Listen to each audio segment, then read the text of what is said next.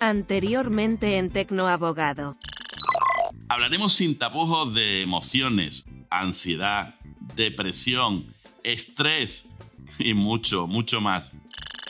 Vaya, no me esperaba nada este tema de la inteligencia artificial. Eh, parece ser que la inteligencia artificial y yo tenemos algunos puntos en común, puesto que eh, la definición que ha dado eh, está muy en línea con la definición propuesta por la Organización Mundial de la Salud. ¿No es más complicado con esa actitud tan defensiva y además tan elaborada conseguirle sacar y ayudar? A continuación seguimos con la segunda parte del episodio dedicado a la salud mental. Gracias por la escucha.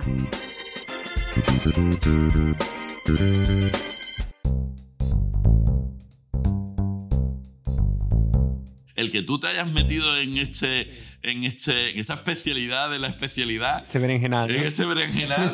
eh, tú te lo has pensado bien. Claro. Es lo que yo le digo, yo le digo a mis hijas, mi oyente ya sabe que tengo dos hijas pues, chiquititas, ahora yo, joder, chiquititas, 15 años, ya como me oigan, de chiquititas tienen, tienen poca. Pero yo a veces me planteo si realmente quisieran eh, ejercer la profesión de abogado y digo, esta profesión tiene muchas cosas buenas, pero tiene una cantidad de sombras que realmente eh, afecta muchísimo. Y si uno Sí. es mínimamente emocional y no es. eh, eh, no, no le, no, no le resbala todo, porque podemos dar la impresión de que nos resbala todo, pero no nos resbala todo. Entonces, realmente, esa ayuda. eh, que nos tiene que dar el psicólogo y además especialista. Eh, tenemos que insistir en especialista que conozca la propia, eh, la propia situación personal y personalísima del abogado. Yo sigo diciendo lo mismo. Yo creo que el abogado no detecta que tiene un problema y el abogado no va a ver al psicólogo. O sea, hay que hacer una Claro. labor por parte de los colegios, de las instituciones, de tal, para de- decirle al abogado y a la abogada, escúchame, que te puede pasar. Que te puede pasar. Claro. Y que no pasa nada porque No. te pase. Sí, es que, que- no pasa nada porque te pase. Es más, si empiezas a hacerlo esto de esta manera y tal, es que vas a salir mejorado. Vas a poder seguir siendo igual de competente, igual de responsable, vas a seguir haciendo los mismos asuntos, pero además tú vas a vivir mejor, vas a ser más saludable. va- Co- Que eso es dificilísimo. Incluso, incluso me atrevería a decir que está demostrado científicamente que un mayor bienestar emocional implica un mayor rendimiento laboral. O sea, que si lo analizamos desde Uf. una visión puramente objetiva, eh, fría, eh, podemos decir que una persona en mayor, por así llamarlo, equilibrio laboral y personal puede llegar Mejora a... objetivamente. Sí, el rendimiento laboral, sí.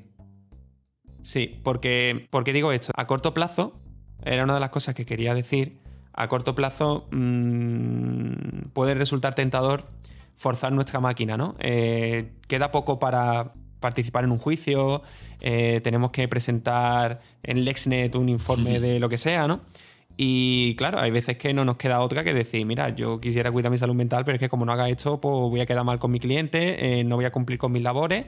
Hay situaciones en la vida que requieren situaciones, soluciones excepcionales, ¿no?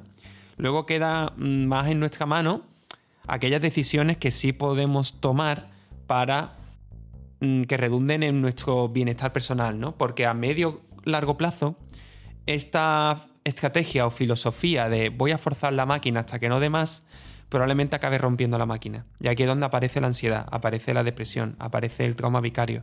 Eh, esta- este rechazo de, hacia nosotros mismos, ¿no? De, de cuidar de nuestras necesidades como seres humanos, de descanso, una necesidad de comer saludablemente, de poder relacionarnos con nuestros seres queridos, eh, de poder disponer de tiempo de ocio, tiempo libre, de poder un poco desconectar, de incluso de tomar vacaciones alguna vez en el año.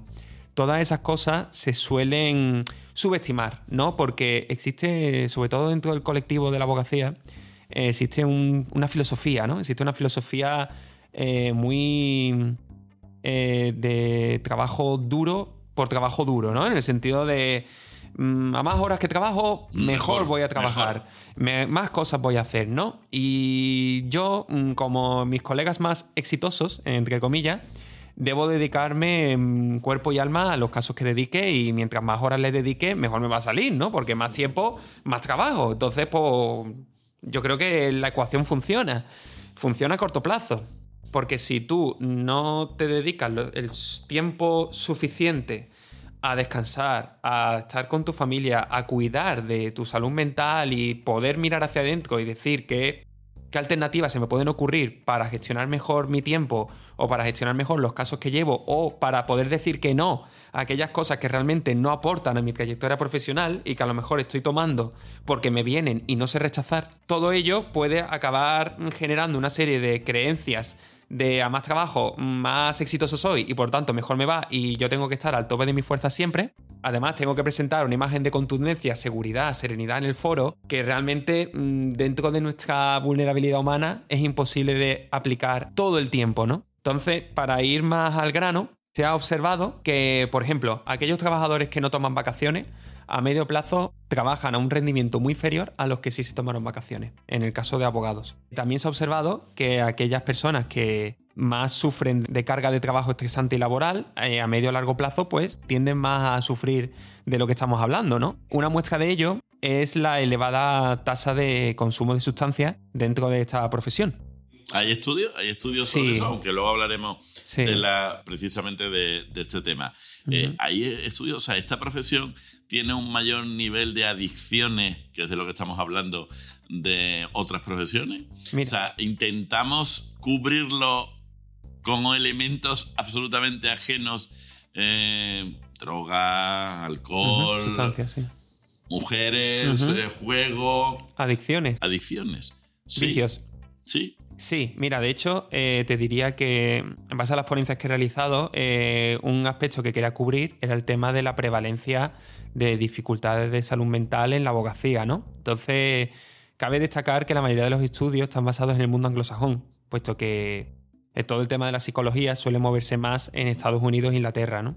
En España estamos un poquito. Bueno, hasta que acaba llegando. Llega tarde, pero acaba llegando. Llega tarde, pero acaba llegando, efectivamente. afortunadamente. afortunadamente. Entonces, bueno, hace cosas en 2016 eh, hubo unos investigadores norteamericanos que tomaron una muestra de casi 13.000 abogados de despachos de toda Estados Unidos y les plantearon una serie de cuestionarios para poder evaluar los niveles de ansiedad, depresión, estrés y consumo de sustancias entre los abogados.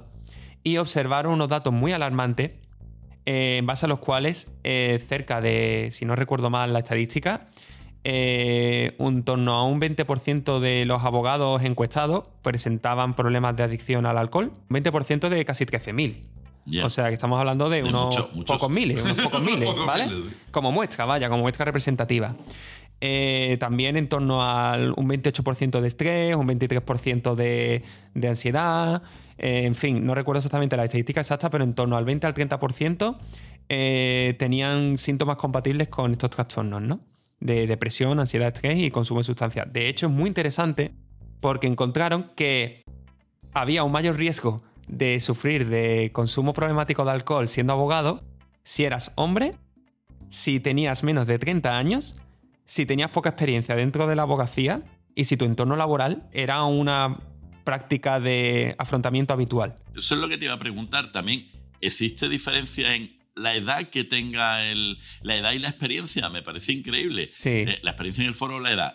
¿Se diferencia a la hora de afrontar eh, esto? Sí. Yo diría que, como dicen, la experiencia es un grado, ¿no? En el sentido de que eh, mm, hagamos o no trabajo psicoterapéutico, el hecho de que tú tengas experiencia de estrés, ¿no? Y que las hayas superado con mayor o menor éxito, te sirven como experiencia para poder exponerte y habituarte a situaciones en sí mismas estresantes. Entonces, mm, se ha observado en ese estudio que aquellos abogados más inexpertos que están comenzando y que se enfrentan a la vorágine de trabajo legal de Estados Unidos pueden sentir una mayor inseguridad, pueden sentir un mayor grado de estrés, se pueden sentir un poco más sobrepasados por las demandas de este trabajo tan exigente y puedan terminar recurriendo a esa. Pero cuando seas joven, todavía, como se te exige más, todavía vas a mm, autolimitarte menos, vas a vas a estresarte más, vas sí, a... exacto. O sea, va a ser peor. O sea, desde el principio ya, ya, te vas marcando. Sí, si, si, hiciéramos la comparativa con el alcohol, el hígado ya te lo estás machacando Totalmente, desde, claro. que entras. Y estás desarrollando una estrategia de afrontamiento inadecuada, porque no es sostenible a largo plazo. Es decir, si tú bebes alcohol, eh, tu descanso va a ser peor. Es lo que nos pide la profesión, volvemos a, la, a, lo habitual, o sea, desde ya joven, desde ya entrar, o sea, en lugar de decir, no, estamos aprendiendo, vamos a, vamos a no cometer los mismos errores. Las estadísticas dicen lo contrario. es eh, fuerte. Sí, es fuerte, ¿verdad? Claro, porque tú piensas que estos despachos suelen estar dirigidos por personas que llevan allí toda la vida, ¿no? Entonces, ellos aplican la filosofía de trabajo que ellos les han tocado vivir, sea más o menos acertada. Es decir, hay, hay jefes que, bueno, hay em, dueños de despachos que lo que les importa son que los resultados lleguen, ¿no? Que haya resultados, que se ganen los casos, que se lleven los trámites a cabo. Entonces, mientras esta persona me haga el trabajo, a mí que me importa si ¿no? puede, que haya, puede que haya trabajadores así. A mí que me importa eh, si se trata de un festivo. Eh, yo lo que quiero es que trabaje. ¿No? Entonces, pues mm, voy a convencerle para que trabaje. O a mí que me importa que esta persona duerma poco o que no esté feliz. Yo lo que quiero es que tenga unos resultados y que me siga generando ingresos. Eh, yo lo veo una orientación muy errónea que probablemente ningún jefe te va a admitir, pero no hay más que ver la realidad. No, no hay más que ver los resultados, no hay más que ver los datos. No estoy diciendo, por supuesto, que todos los jefes sean unas personas malvadas y frías que solo quieren obtener beneficios parasitarios. No, no estoy diciendo eso. Lo que quiero decir es que evidentemente hay entornos laborales estresantes, hay entornos laborales negativos, entornos laborales en los que existe una cultura de empresa, de, trabajo, que no favorece la salud mental, porque es muy difícil poder aplicar un estilo de vida eh, laboral mm, sano cuando todo tu entorno está sumergido en una espiral tóxica, por no decir otra palabra peor, eh, en la que realmente poco podemos hacer para cambiar. Y eso es todo un reto, ¿no? El poder aprender a adaptarnos a un entorno laboral negativo. ¿no? Un entorno laboral en el que nuestros compañeros, pues bueno, están quemados, están estresados y a lo mejor no tienen tanto interés como nosotros en esto de vivir bien y tener una buena salud mental. Entonces, hay que aprender a poner límites, hay, que hay que aprender a distanciarnos del sufrimiento de nuestros compañeros cuando lo dirigen hacia nosotros, ¿no? El típico calentón que puede tener un compañero contigo, a lo mejor.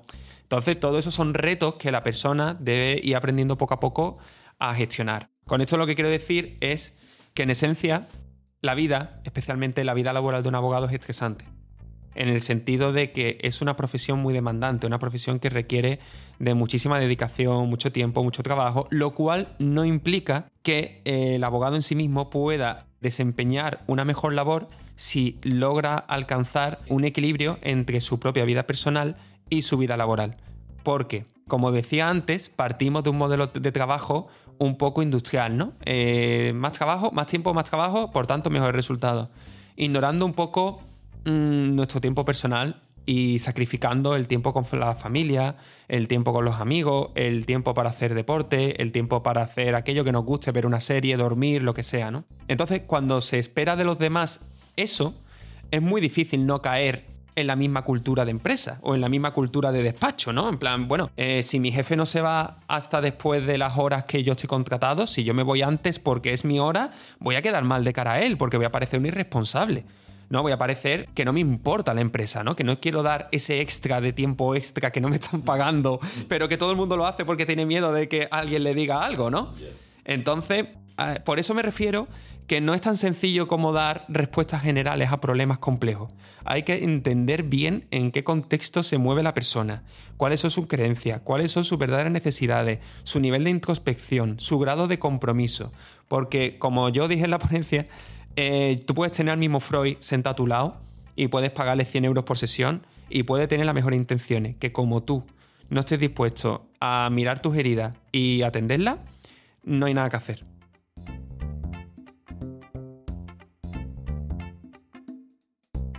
El estrés eh, lo tenemos, será bueno, será malo. La ansiedad la tenemos, será buena, será mala, porque la ansiedad también entiendo que no tiene por qué ser necesariamente mala. O luego tú me corriges. ¿Del estrés se llega a la ansiedad y de la ansiedad se llega a la depresión? A ver, ahora yo te lo digo, yo te lo digo en modo no tengo ni idea. ahora cuéntamelo. Porque da la impresión de que si tenemos estrés, da la impresión de que si tenemos ansiedad, verá, yo ante un juicio, ante esperando en esa, yo lo digo en las clases también, cuando doy las clases de, oratoria y tal, es que no es malo. que es ansiedad. No está malo ese, ese regurgitar que da el estómago porque te hace, ya sea por el propio estrés, esa ansiedad no es mala, te hace, te, hace también estar atento, te hace estar alerta.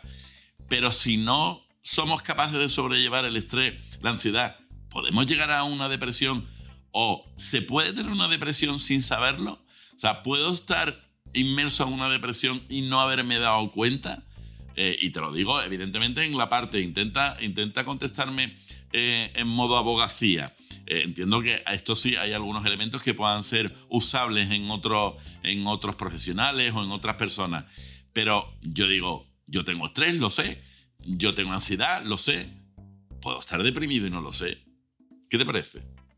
Pues como siempre, muy interesante. O sea, a mí me encanta, me está encantando, porque lo que te digo, tú me, tú me preguntas y a mí se me ocurren pim pam, un montón de cosas, ¿no? Pues venga. Vale, venga, voy a empezar, a ver si logro ordenar mis ideas. En términos psicológicos, hablar de bien o de mal no es tan sencillo. Por ejemplo, en términos coloquiales, ¿no? Entendemos que el estrés bueno es el estrés que te prepara para mm, responder adecuadamente a una demanda del entorno, ¿no? Eh, mientras que el estrés malo es aquel estrés que más que ayudarte te está fastidiando o te está mm, sobrepasando, ¿no? Un estrés que te impida hablar en un juicio, que te quedes paralizado, que te quedes congelado, que te quedes asustado. Porque si cuando... yo no articulo palabra en un informe, ¿qué, ¿culpa de qué es? Voy a empezar a hablar y de repente no vocalizo, no me sale nada. Cuando sucede eso, mm, sucede que cuando el estrés tiene forma de parábola, ¿vale? En el sentido de que... Parábola. Sí. Eh, se plantea una situación estresante, ¿no? Entonces nosotros las personas partimos de un estado base en el que antes de que se presente dicho estímulo estresante estamos en relativa tranquilidad, pero cuando en nuestra, ya sea en en el presente o nuestra mente se plantea una situación estresante, por ejemplo, tengo un juicio dentro de media hora, estoy aquí esperando en el pasillo del juzgado, veo al abogado contrario enfrente, tengo aquí a mi cliente, el cliente del otro, estamos, estamos las dos partes enfrentadas esperando al juicio y la espera se está haciendo más larga de lo que desearía y no estoy seguro de que lo lleve bien, aunque lo he trabajado hasta las 4 de la mañana la noche anterior, pero bueno, creo que lo llevo más o menos bien. Todos saben perfectamente de qué está hablando. Exacto, exacto. No puedo pegar ojo, eh, me he tomado cuatro cafés, estoy muy nervioso. Eh, entonces, mm, el pico de ansiedad, el pico de estrés va subiendo, ¿vale? Eh, entonces, existe un grado óptimo de estrés que está al, por así decirlo, un grado intermedio de estrés, ¿no? Que está entre estoy preparado para actuar, y, pero no estoy absolutamente desatado a nivel estresado, ¿no? Eh, ¿Qué pasa? Que un nivel óptimo. Un nivel óptimo. Me encanta. Exacto. Existe en la, en la, cúspide de la parábola, ¿vale? Que sería de, de abajo hacia arriba, de arriba hacia abajo. Eh, existe un grado óptimo en el que fluimos, ¿vale? En el que es como la metáfora de la guitarra, ¿no? O sea, el mismo Buda, eh, Siddhartha Gautama, ¿no? Eh, entre sus enseñanzas y demás decía que una guitarra, para que toque, debe estar afinada, ¿no? Y debes estar lo suficientemente tensa para que haga sonido, pero no lo suficiente, pero no tan tensa para que se rompa. Se rompa. Mientras que si tú no la afinas y no la tensas, no va a hacer el ruido que tú deseas. Lo mismo se aplica con nuestro grado de estrés si a nosotros no nos importa el juicio o estamos totalmente desvinculados emocionalmente de lo que sucede porque sufrimos de trauma vicario y estamos quemados, por así decirlo, a nivel emocional, es probable que no nos importe realmente el resultado del juicio, ¿no? O no nos puede importar porque estamos quemados. Entonces vamos a estar un poco en la base de, vamos a estar en el suelo de la parábola y no vamos a responder adecuadamente, no vamos a estar lo bastante afinados. Sin embargo, si estamos excesivamente preocupados por el desempeño del juicio, es posible que estemos a punto de rompernos y a la hora de la verdad nos quedemos un poquito sobre, bloqueados y sobrepasados. Y esto se refleje, como tú, como hemos hablado hasta ahora, de no, me, no consigo articular palabras, me quedo en blanco, eh, no paro de tartamudear, no paro de, repetir lo que estoy diciendo una y otra vez, una y otra vez. Entonces me doy cuenta de lo que estoy haciendo, entonces me pongo más nervioso y entramos en un ciclo en el que casi me dan ganas de llorar, pero no puedo porque es que van a ver que soy vulnerable, entonces no puedo, entonces es un caos, ¿no? Y encima está tu cliente allí viéndote. Y, el juez y todos. todos, todos te están viendo. Por eso es importante poder disponer de espacios de nuestra vida en los que permitirnos ser vulnerables, para que haya lugares en nuestra vida en los que podamos aparentar o al menos mostrar esa fuerza que tenemos, ¿no? Vale. Si estamos constantemente tensando la cuerda, eh, vamos, no vamos a poder tensarla más y vamos a estar rotos para aquellas ocasiones en las que realmente haga falta mostrar una cuerda afinada en la que realmente tengamos que tocar las notas que necesitamos tocar, ¿no? En otras ocasiones de la vida, pues no necesitaremos tocar notas de esa manera. Eh, no siempre hay que tocar heavy metal, hay veces en las que nos apetece música clásica, ¿no? Sí, sí. O hay veces que nos apetece un poco de pop o nos apetece un poco de incluso de reggaetón, ¿no? Cuando queremos desmelenarnos un poquito, queremos irnos de fiesta, descansar, de quitarnos un poco el corsé laboral, ¿no? Del abogado, de, de estar siempre tan en el estereotipo, ¿no? De soy una persona seria, formal, educada, ¿no? Entonces, evidentemente hay un espacio para cada cosa y, y el juicio, la sala de juicio, el foro, es un lugar mm, de profesionalidad en el que tienes que hacer bien tu trabajo. Por eso redundo e insisto en que para poder ejercitarnos mejor en nuestra profesión es esencial eh, poder mm, desatascar todas las emociones y todo el malestar que podamos tener acumulado. Eh, y poder tomar conciencia de nuestras creencias y pensamientos relativos a nuestras capacidades en- en cuanto a ese momento de juicio. Me refiero, no es lo mismo pensar, estoy nervioso, pero sé que lo voy a hacer bien y comprendo este nervio como algo necesario para tocar la guitarra adecuadamente, a decir, estoy nervioso, por tanto, lo voy a hacer mal. Si me siento mal es porque va a salir mal, que eso se llama pensamiento emocional, que es una distorsión del pensamiento. En el sentido de que si tengo miedo es porque no lo llevo bien. Y si no lo llevo bien, me va a salir mal. Por lo tanto, tengo más miedo. Y eso es un pensamiento que se está ¿Y cómo retroalimentando. se sale de ahí? Porque se está retroalimentando. ¿Cómo se sale? Pues se sale de ahí, pues, eh, con. ¿Se puede salir de ahí? Sería Sí. la primera pregunta. Se puede salir de ahí. Se puede salir de ahí. Y en gran medida el psicólogo apoya al paciente a, a poder detectar esas situaciones en las que la persona entra a un estado de rumiación y un estado de, de un, un remolino de preocupaciones, ¿no?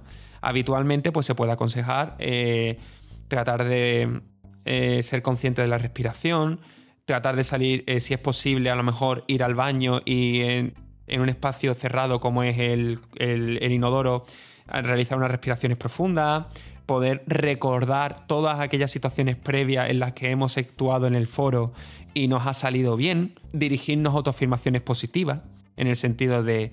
eh, Miguel en aquel podcast decía que esta tensión es normal, ¿no? Entonces yo entiendo que él sabrá de lo que habla y creo que lo que me está pasando entra dentro de lo normal. Y no es que lo vaya a hacer mal, es que esto me importa y soy una persona responsable y comprometida y lo voy a hacer bien y voy a confiar en mí, ¿no? Entonces existen toda una serie de, de estrategias conductuales y cognitivas que nos pueden ayudar a regular la ansiedad. Eh, yo, por ejemplo, mm, tenía tantas ganas de venir hoy que vine con un poco de tiempo de antelación. Eh, vine como media hora antes y me alegro de haber venido media hora antes porque estaba nervioso y he podido estar 10 minutos, un cuarto de hora eh, viendo el puente de Triana que tenemos aquí al lado y me ha ayudado a regular mi nivel de activación y poder llamar al despacho cuando era el momento oportuno. A lo mejor llego con el tiempo justo y se le suma al estrés que ya tenía, se le suma el estrés de que llego tarde. Entonces son estrategias muy simples, muy sencillas, que podemos aplicar para poder aprender a regular mejor nuestro nivel de activación. Por tanto, siempre existen estrategias adaptadas a cada persona para poder regular este estrés. O sea, ¿estáis escuchando? Yo estoy. Lo mejor que tiene, siempre digo, mi podcast es lo, no solo lo que os puedo mostrar y lo que podéis escuchar, sino lo que yo aprendo. O sea, hoy me estoy quedando. De verdad, voy a salir de aquí, como siempre decimos que todos los días aprendemos algo nuevo, pero hoy estoy quedándome más ancho que largo, como se dice. Qué bueno. Eh, Miguel, el, en la parte, eso es la parte también más emocional, pero yo siempre cuento en, en la parte de, de oratoria y tal, que Sí. el agua es muy buena Sí, hay elementos, hay elementos puramente eh, fisiológicos que recomendamos, yo recomiendo de cara a tranquilizar, que llevar agua y beber agua te sirve Ujú. para parar, tem- temperar, Sí. eh, ver dónde está la portería y poder meter el, eh, el balón donde queremos. ¿Es verdad? O, o- cierto, o- es muy eh, cierto. yo en distintos estudios sobre precisamente esa parte del- de la ansiedad que hay, ese, ese es un- más un miedo escénico, no deja de ser un miedo escénico Sí. también, ¿eh? que el agua es, es algo que no está tan valorado como por, por el hecho simplemente de parar, beber, tranquilizar, asentar y seguir. O sea, quiero decir, es que a veces, como vamos, eh, que, parece que tenemos que ir como una moto, no, no pasa nada. Entonces, la parte del agua creo que es también buena. ¿no? Es una estrategia más que efectiva. De hecho, es que mm, se subestima por lo sencillo que parece. Por lo sencillo que parece. ¿No? Es como Hay dice- estudios también que dicen Sí. el efecto regulador. Sí. ¿eh? De, de hecho, eh, no, no lo vais a poder ver aquí porque evidentemente es ahora mismo solo se oye, pero hay eh, imágenes de cómo el agua afecta al cerebro Sí. de tal manera que te ayuda a, es como si dijéramos, a regular, a, tempo- a- incluso a temporizar. O sea, es una cosa fantástica. El efecto tan maravilloso que tiene el agua. está muy buena la cerveza, está muy Pero el agua es maravillosa. El agua es maravilloso. Sí. Y a, y a estos efectos también, ¿no? ¿Te parece? Me parece totalmente, como en términos modernos se diría que es como hackear el cerebro, ¿no? Hackear. Como un poco, bueno, venga, pues voy a beber agua y así, y es cierto, es verdad. Hay cosas que has, que has ido nombrando Sí. durante el podcast que no quiero que no hablemos de ellos porque Vale, se, de nos queda, se nos queda muchísimo. Sí. Y si tú quieres y, y lo podemos organizar para otro, organizaremos una segunda parte de, de este. Pero, mm, porque de verdad, se me Mm. han quedado cosas que estoy seguro que la propia audiencia va a decir, oye, Sí. esto y esto y tal. Claro, Pero, trauma vicario. vale, vale. vale. Trauma vicario. De acuerdo, de Tenemos acuerdo. que hablar del trauma vicario. muy interesante. ¿Qué es el trauma vicario? Vale, y trataré de encuadrar mi respuesta de manera breve y sucinta. Eh, el trauma vicario es la respuesta natural y predecible derivada del contacto estrecho y directo con el sufrimiento de las personas. Esta fue la definición, de manera parafraseada, del psicólogo que acuñó este concepto que es Figli en 1995, ¿no? En su estudio sobre estrés, ansiedad, depresión y, y trauma vicario, ¿no? Este trauma vicario tiene que ver eh, con, como he dicho, con todas aquellas profesiones que tienen un contacto directo con las personas que sufren, porque de manera tradicional asociamos, por supuesto, al psicólogo, ¿no? Eh, especialmente al psicólogo clínico, el psicólogo sanitario, con el sufrimiento de las personas. Asociamos a los médicos, los enfermeros, las enfermeras, los policías, eh, los bomberos, ¿no? Que rescatan a las personas de las llamas, los policías que no solo deben ayudar a aquellas personas que son víctimas, sino que deben también tratar de impedir que el agresor o la agresora realicen la agresión que traten de realizar, ¿no? Son profesiones que se asume que tienen un contacto estrecho con el sufrimiento de la humanidad, en términos generales. Pero desgraciadamente eh, no se tiene tanto en cuenta al, al- al impacto que tiene sobre los abogados eh, este contacto estrecho con los problemas de sus clientes, ¿no? Que es lo que hemos hablado desde el principio del podcast, que básicamente el abogado deposita sobre sus hombros, independientemente de la rama del derecho de la que se trate, una grandísima responsabilidad. Una responsabilidad que puede derivar desde una cuestión de patrimonio hasta una cuestión de derechos tan fundamentales como la libertad de un, de un defendido, ¿no? De la presunción de inocencia, eh, de, bueno, de que se defiendan sus derechos frente a un proceso, digamos, de un divorcio, de una demanda, un embargo, un despido, lo que sea, ¿no? Entonces, si a esto, de manera más breve, le sumamos que la formación de derecho mm, o de incluso de abogado no redunda en profundidad en el impacto psicológico que, de- que puede llegar a derivar No, nada, ni profundidad, ni. Nada, ni, na- mención. ni mención. Ni mención. Se da por hecho que es es una profesión difícil y exigente y te Ya tienes está, que aguantar. eso es lo que hay. Como nos aguantamos todos y es todas. Se acabó. Elegido es- otra cosa. Eh, claro, haber elegido otra cosa. Haber elegido otra cosa. Una profesión que no implique trabajar con esto, ¿no? Eh, luego, los abogados se ha visto que suelen ser un colectivo con un que puntúan alto en el rasgo de personalidad de responsabilidad. ¿Vale? Lo cual, lo cual se expresa en esa tendencia al trabajo, esa tendencia a asumir más responsabilidades a veces de las que. Rasgo elevado de responsabilidad. en la, sí, en el rasgo de responsabilidad.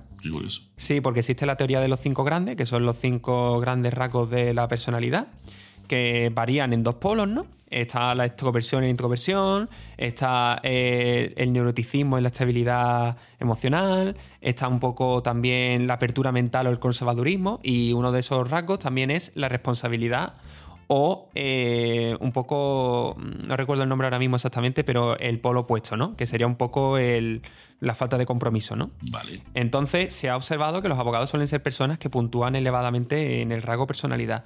Y esto implica que a veces eh, tengamos la falsa sensación de necesidad de controlar lo que sucede, ¿no? En este caso, al ver a una persona sufrir y al no disponer de entrenamiento psicológico a la hora de abordar eh, la dificultad de esa persona, podemos correr el riesgo de sobreimplicarnos emocionalmente. con la causa de esta persona. Por ejemplo, los abogados o abogadas que manejen abogacía de familia o que manejen casos de violencia de género, abogados penalistas, trabajan muy directamente. Menores. Menores. Menores, trabajan y son testigos, mm, por así decirlo, directos de situaciones dramáticas y horribles, ¿no? Y que se nos remueve el alma a veces y se nos parte, nos puede llegar a partir el corazón. Eh, todo eso tiene un impacto, ¿no? Y habitualmente cuando la persona, eh, cuando el abogado trabaja con estos colectivos y eh, va aprendiendo a trabajar con ellos y tal, sumado a una elevadísima cantidad de casos similares de, elevada, elevado tono emocional y afectivo, el abogado mm, puede llegar a. No, no, es, algo absolutista o determinista, quiero decir, es una probabilidad eh, de que pueda responder de dos formas. Puede llegar a sobreimplicarse emocionalmente, tomando todo este gama afectivo, socioafectivo de la persona que está sufriendo el problema legal a un terreno personal, ¿no? Como que mi bienestar depende de hacer bien este trabajo porque tengo que defender a mi cliente ante esta injusticia o eh, derivado de esa sobreimplicación emocional y un exceso de demanda del entorno, la persona no pueda dar más y caiga en una frialdad emocional, ¿no? Como, mira, yo hago mi trabajo y adiós. Me da igual, me da igual lo que me cuente esta persona porque es que no doy para más. Y es un fenómeno que se ha observado en los profesionales de esas otras profesiones. Pero es posible separar realmente eso. vale. Eh, es, o sea, eh, yo siempre he dicho que un médico oncólogo eh, se va a su casa, por muy frío que lo acabe y por mucho que al final sean muchos años y tal, si un, si un oncólogo que tiene que decir a unos padres que su hijo de 8 años tiene un cáncer, un cáncer cerebral y que, eh, vale, como el abogado, ¿no? Que tiene que defender o un violador o tal, eh, hechos súper extremos, no hay una manera, no hay una manera... No de separar eso. No. Eh, uno podrá incluso asumir que forma parte de mi profesión, y, pero si tú has, acabas asumiendo que eso forma parte de tu existencia, creo que es, es mentira. Por decirlo de una manera, no puede ser verdad que alguien la emoción la tenga tan sin emoción que eso no le afecte. Quizá un psicópata. Bueno, mejor. Alguien que neurológicamente es divergente en ese aspecto, pero sí. Hablamos de lo neurotípico. O sea, ah, claro, y me alegro que seas tú quien lo diga y no yo, porque evidentemente tú estás más formado para, para diferenciar eso. Pero es que yo no sería capaz. Y, es más, como un abogado que está permanentemente, un abogado un abogado que está permanentemente con esos clientes tan al límite, con esas situaciones tan al límite. ¿cómo no va a tener más estrés que yo, más ansiedad que yo? Claro, claro. Porque al fin y al cabo, y, ya para los que me conozcan más, yo, eh, como todos, al final, al principio nosotros empezamos llevándolo todo, yo llevaba penal, tal y cual, hmm. pero llega un momento en que yo creo que ese propio elemento diferenciador de la estrés, la, la, recarga o descarga emocional, te hace ver que yo no voy a ser capaz de llevar toda mi profesión viendo lo que tú decías antes tratar con la libertad de una persona, ¿no? Exacto. Eh, valorar el que se pueda entrar en la cárcel si yo no hago bien mi trabajo, si me equivoco, si no estoy tan al límite, si no en lugar de 8 horas he hecho 16 y esa persona por mi culpa, abro y cierro comillas por lo de la por lo de culpa, porque evidentemente porque hay otra persona, hay un juez, hay un fiscal, tal cual.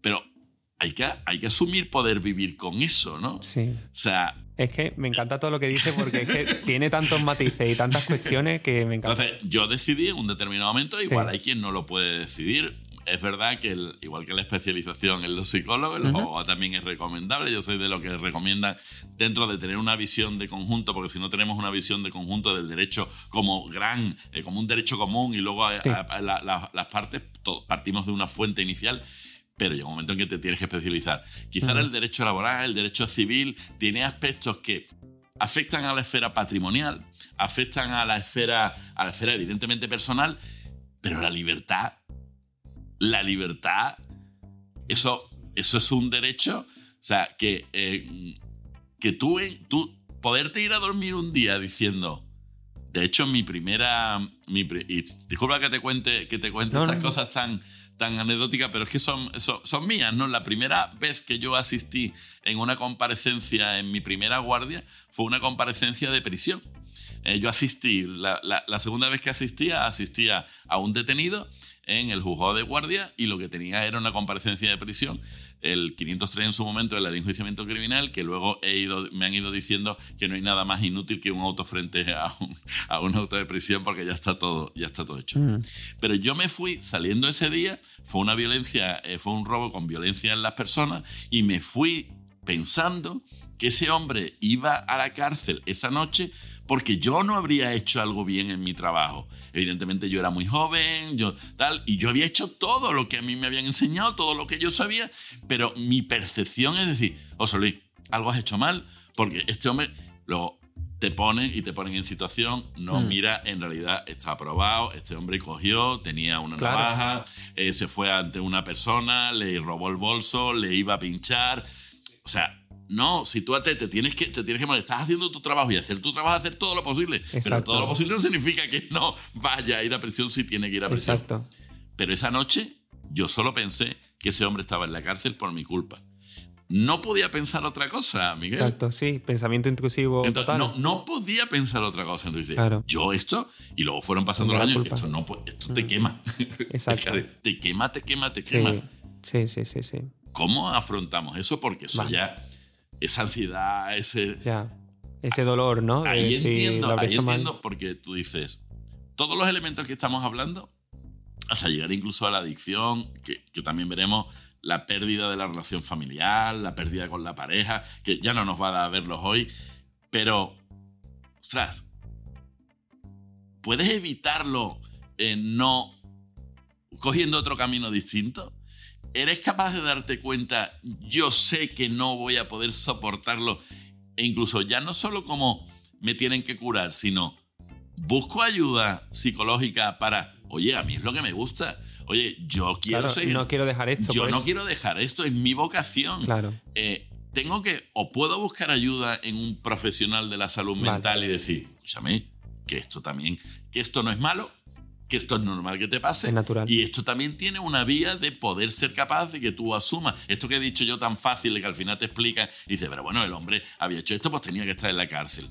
Pero, pero eso. La vivencia personal es muy diferente. O sea, se puede sobre, sobrellevar y no lo veamos la salud mental o el, o el que nos ayudéis los psicólogos a los abogados en sobre no como algo negativo porque salud mental o curar salud ostras no es que estoy loco claro. no, no no no no no no. Como algo súper positivo exacto. Para poder incluso llevar lo que es tu vocación. Sí. ¿E-, ¿es así o lo veo yo mal?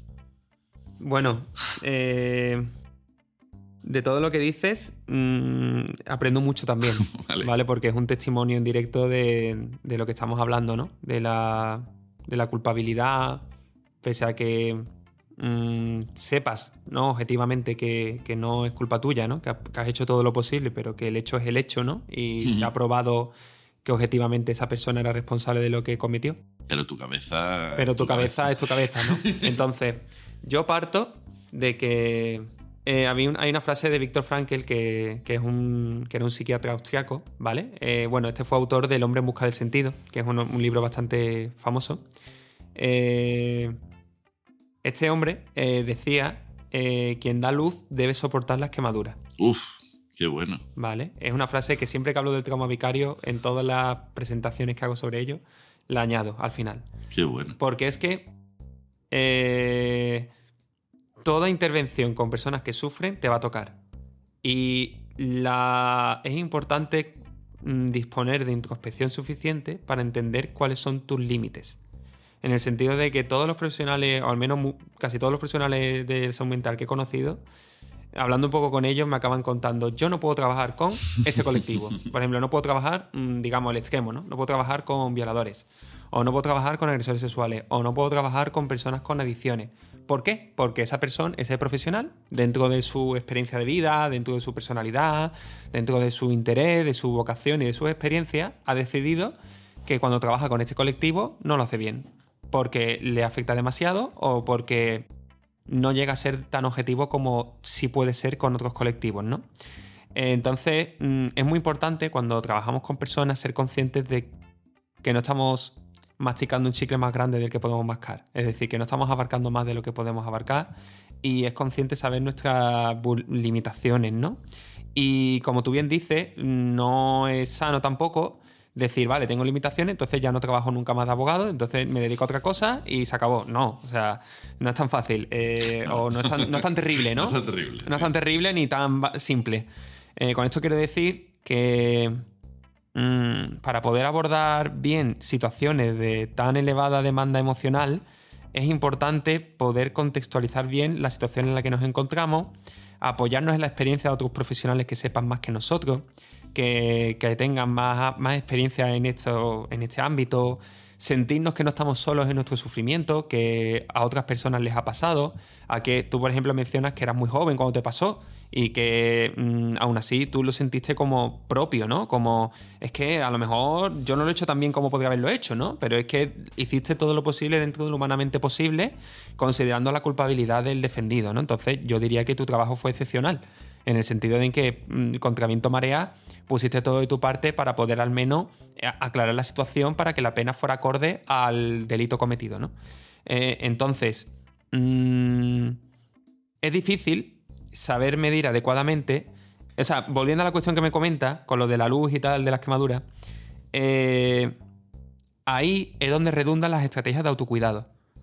Eh, asumir que somos vulnerables, asumir que como personas empáticas, eh, comprometidas con la profesión y con atender adecuadamente a nuestros clientes, y siguiéndonos más o menos desde unos valores de justicia y de querer ofrecer un buen valor a la sociedad, eh, cabe destacar que es muy importante eh, cuidar de nuestra salud mental porque ahí es donde más se va a ver afectada. Cuando trabajamos con colectivos o con situaciones que realmente son difíciles de gestionar y de tragar porque son cosas que nos tocan de cerca, ¿no? Ya sea por nuestra experiencia o por pura empatía, ¿no?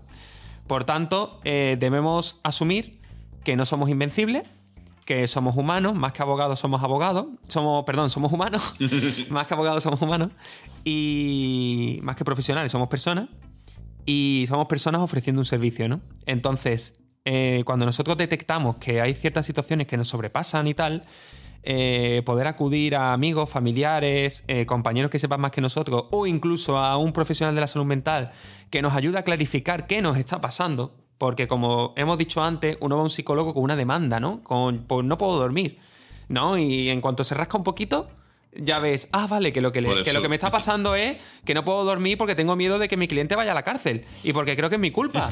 Y porque, claro, como llevo 20 casos así y ya una vez mm, perdí un caso, pues ahora pienso que voy a perder todos los casos que se me presenten. Entonces, por eso digo que es tan importante conocer el caso específico e idiosincrásico de la persona que tenemos delante para poder adaptarnos a su objetivo, poder adaptarnos a su demanda y poder ofrecerle propuestas de solución y otras perspectivas y que esa persona las vaya probando y las vaya implementando en su vida. Es importante recordar que cada persona es única, que los problemas de salud mental pueden variar de una persona a otra. Por lo tanto, es importantísimo que hay que hablar con un psicólogo para desarrollar un plan personalizado para abordar los problemas de salud mental. Los problemas de salud mental relacionados con nuestro trabajo como. Es importante recordar que el psicólogo te puede ayudar. Obviamente le puedes ayudar a tratar esos problemas, pero es importante que estemos dispuestos a trabajar en ello y que estés comprometido con tu salud mental. Reconocer que se tiene un problema es el principio para, para salir de él. La salud mental es un tema importantísimo en la profesión legal, ya que los abogados nos enfrentamos a desafíos únicos relacionados con el, estrés y, con el estrés y con la presión en el trabajo. Los abogados nos podemos enfrentar con problemas como la ansiedad, la depresión, el estrés y problemas de adicción debido a la naturaleza de nuestro trabajo que hoy, desgraciadamente, no hemos llegado, pero llegaremos en el siguiente capítulo. Es muy importante, Miguel, que los abogados y abogadas busquemos apoyo y ayuda. Es importante, como hemos dicho, tampoco hemos podido hablar, pero es verdad que los colegios de abogados se están dando cuenta, las instituciones se están dando cuenta eh, y eh, no solo detectan que podemos tener un problema, sino que detectan que hay que intentar ayudar a solucionarlo. Que hay que acabar con la cultura de la profesión legal de que somos superhombres y supermujeres y que hay que fomentar un ambiente en el que los abogados pueden hablar abierta y honestamente sobre sus problemas de salud mental. Sin preocuparse por las consecuencias negativas en su carrera, que no las hay, que al final, como tú decías, incluso eh, con, una buena, con una buena educación al final mejora, con una buena gestión del tiempo al final mejoramos en nuestro, en nuestro día a día. La salud mental es un tema crítico realmente en la profesión legal y es importante que los abogados tengan acceso a recursos y apoyos para manejar estos desafíos. Eh, no debemos de olvidar que debemos adoptar prácticas saludables. Además, me ha, gustado, me ha encantado lo de ese lugar, eh, ese lugar distinto a la sala para darnos cuenta que podemos, que esto es malo, pero podemos tener incluso, eh, que, querré hablar contigo de la parte de si los abogados tenemos derecho a tener hobbies o no tener hobbies. Ah, bueno. la prevención y el cuidado proactivo es mm. importantísimo. Y realmente, sobre todo, y te voy a dejar con lo del hobby que, que, me ha encantado y, te, y, te y quieres hablar de él. Porque además me encantaría que hablara de si realmente tenemos derecho a tener un hobby. Porque, ¿qué pasa? Que tenemos que dedicar realmente 20 horas, 24 horas a nuestros clientes. Es que no tenemos derecho directamente, y ahí entraríamos en la conciliación familiar, entraríamos en las vacaciones, entraríamos en algo que compañeros y compañeras te dirían si yo me voy y tengo un régimen de visitas de custodia y me están llamando y tal, mm. es que yo no tengo derecho a tener 10 días de vacaciones, te podría decir, y eso no es hablar por hablar, de que el cliente en realidad ya no solo que te quiere sin la pata quebrada y con la cabeza, sino es que te quiere además a, tu, a su absoluta disposición. Y el hecho de que no estemos a su absoluta disposición nos genera nuevamente más estrés, más ansiedad y hasta llegar a depresión. Mm, los clientes tienen también que entender que tenemos nuestro, nuestro ratito de no ser abogados y abogadas. Es que ese ratito es necesario. Ratito más pequeño, más grande, más lo que sea. Llámalo hobby, llámalo ocio, llámalo cine, mm. llámalo libros, llámalo lo que sea. Pero necesitamos esa desconexión. El WhatsApp es un horror, el correo electrónico es un horror. Son ventajas tecnológicas que nos da el día a día, pero es un auténtico martirio, es un instrumento del demonio si no lo sabemos usar bien. Entonces, por ahí acabando.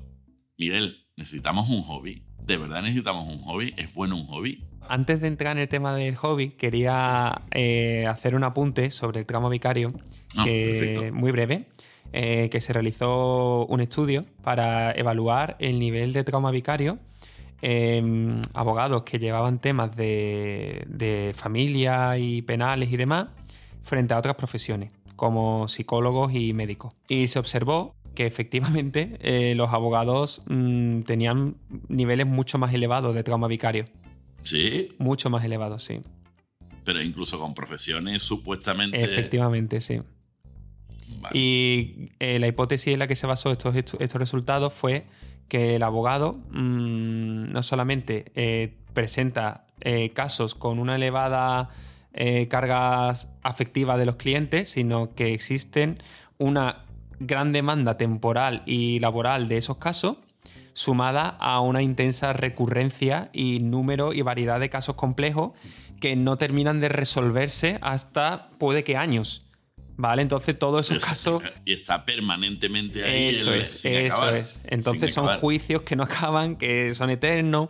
Entonces es de interesante que se ha observado que sí, que los abogados sufren más trauma vicario que incluso con otras profesiones que se suelen asociar de forma más común a este trastorno, ¿no? Coincidirás conmigo en que la, educación, podríamos decir que la educación básica necesita de muchos eh, aspectos, los que hablan de, educación vial, de educación vial, pero coincidirás tú conmigo que necesitarían un poco de educación psicológica, emocional y un poco de educación jurídica. A veces no pasarían estas cosas si desde pequeñito ya eh, uno aprendiera claro. que el abogado llega hasta donde llega y hace lo que puede, el psicólogo hace lo que... Exacto. Es curioso porque nos hace falta un poquito de. Sí. Todo pediríamos hoy en el plan de estudio. Más información. En el plan de estudio incluye esto, en el plan de estudio incluye esto. Claro, hombre, ahora mismo estamos en este punto. ¿no? Básico. Sí, ahora mismo estamos en este punto, pero yo soy, yo, soy optimista en lo relativo a la salud mental, porque derivado de la pandemia, eh, la pobre población del mundo eh, ha sufrido muchísimo y, y, es evidente, ¿no? De hecho, el número de, desgraciadamente, de fallecimientos por suicidio casi se ha duplicado desde el 2022, ¿no? Eh, pasando desde el 2022 se ha duplicado. Sí, eh, hacia 2019 eran, estaba en torno a 1.800 así y a partir del 2000 llegaron casi a los 4.000 en España. Bueno. Entonces son, son datos bastante trágicos y que llaman la atención respecto a la necesidad de atender a la salud mental, ¿no? Y bueno, mm, eh, volviendo un poco al tema del tiempo personal, ¿no? El tema del, ocio, el, del ocio, eh, algo más agradable que el suicidio, eh, que bueno, que es necesario también abordarlo, ¿no? Pero bueno, ya que hemos mencionado el tema del, del hobby, un hobby, una afición, yo creo que es algo absolutamente necesario en el sentido de que, por ejemplo, tú me mencionas, ¿no? Que el cliente espera del abogado que esté disponible 24/7, eh, no importa si es fin de semana, es 365 eh, de por vida, mientras dure la relación laboral, ¿no? Y sucede que, bueno, que esta persona, mm, la sociedad en general, carece de la información de que precisamente si tu abogado es capaz de descansar fuera de su trabajo, va a poder ofrecerte un mejor servicio durante su horario laboral. Porque también se ha demostrado que es cuando descansamos, cuando desconectamos del trabajo, que nuestro cerebro procesa a nivel inconsciente los sucesos que se han dado durante el día. De hecho, esto es lo que sucede durante el sueño, que consolidamos los recuerdos, se generan nuevas vías neuronales, se sedimentan las experiencias y llegamos a soluciones creativas sin darnos cuenta. Es decir, es precisamente cuando volvemos de vacaciones, cuando llegamos al trabajo con más ilusión y con más fuerza, eh, en el sentido de que nos encontramos más frescos que antes y somos más capaces de soportar el estrés diario y gestionarlo mejor. Entonces, esto, el hobby, podemos decir que es una pequeña mini vacación mm, semanal de aquello que nos agrada por el mero hecho de realizarlo, ¿no? Que es este tema del juego. El juego en sí mismo eh, se suele percibir como una pérdida de tiempo, entre comillas, porque no tiene como tal un resultado industrial, o sea, entendido desde la perspectiva industrial de yo hago esto y tengo un producto del cual puedo lograr un, rédito económico, ¿no? Porque hay gente que, sumida en esta vorágine de la productividad considera que su ocio debe ser productivo también, ¿no? en el sentido de eh, yo no puedo jugar videojuegos, yo tengo que estar yendo al gimnasio todos los días porque es que, claro, no solo me divierto, sino que encima me pongo fuerte y eh, no. O sea, eh, sí es cierto que el ocio puede tener repercusiones positivas en tu vida, como por ejemplo el que... Yo había vacaciones en quien solo me llevaba manuales de derecho, solo. Madre mía. Libros de derecho, exclusivamente. Eran vacaciones, que no eran vacaciones, obviamente, porque era estar en el... Era trabajar a medio gas. Sí, pero yo me, lo, yo me convencí de decir, es que es necesario que nos estemos formando permanentemente mm. y tal, esto no es malo, esto, esto me ayuda a crecer y tal mm. cual, pero era un no desconectar, nunca. No.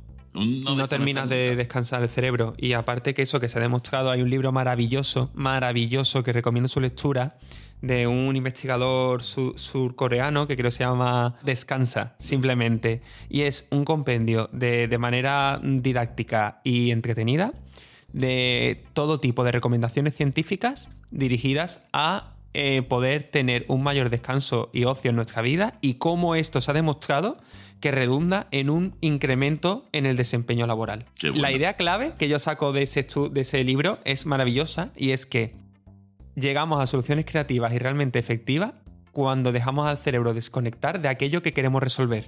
es decir, el estar constantemente pendientes de manera consciente de un problema es más agotador que productivo. Es decir, si nosotros dedicamos un tiempo al día, digamos nuestra jornada laboral, a abordar esos problemas que tenemos que resolver y el resto del día logramos desconectar, mejor o peor, pero intentamos desconectar de esos problemas, al día siguiente vamos a llegar con unas ideas mucho más creativas y mucho más certeras a que si no hubiéramos logrado, no nos hubiéramos permitido descansar el día anterior. Increíble. Por eso a corto plazo suele ser tentador dedicar el máximo tiempo posible a ese problema pero a largo plazo, medio plazo, no solamente nos quita esa capacidad creativa de llegar a soluciones adecuadas en el momento adecuado, sino que además eh, no nos permite seguir tirando de esta reserva energética a corto plazo del estrés inmediato, ¿no?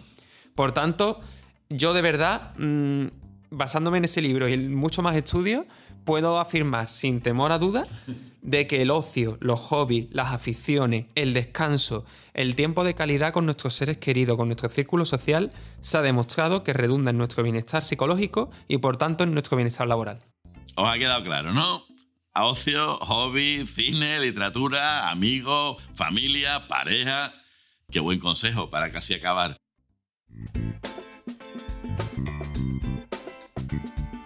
Pues gracias, Miguel.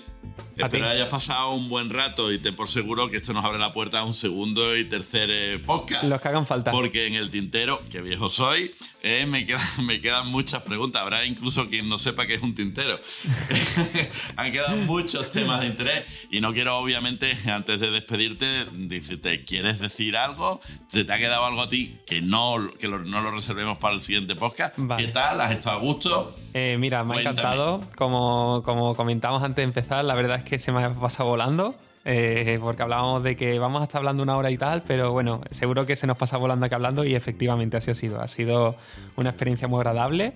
Mm, muchas gracias por invitarme a este primer capítulo del podcast. Yo de verdad espero que haya más, porque yo también me he quedado con ganas de profundizar más en ciertas cuestiones, de poder aportar más matizaciones a ciertas ideas acerca no, de... No mires el reloj porque luego te lo diré, porque seguro que no tienes ni idea del tiempo que llevamos. No, no tengo ni idea.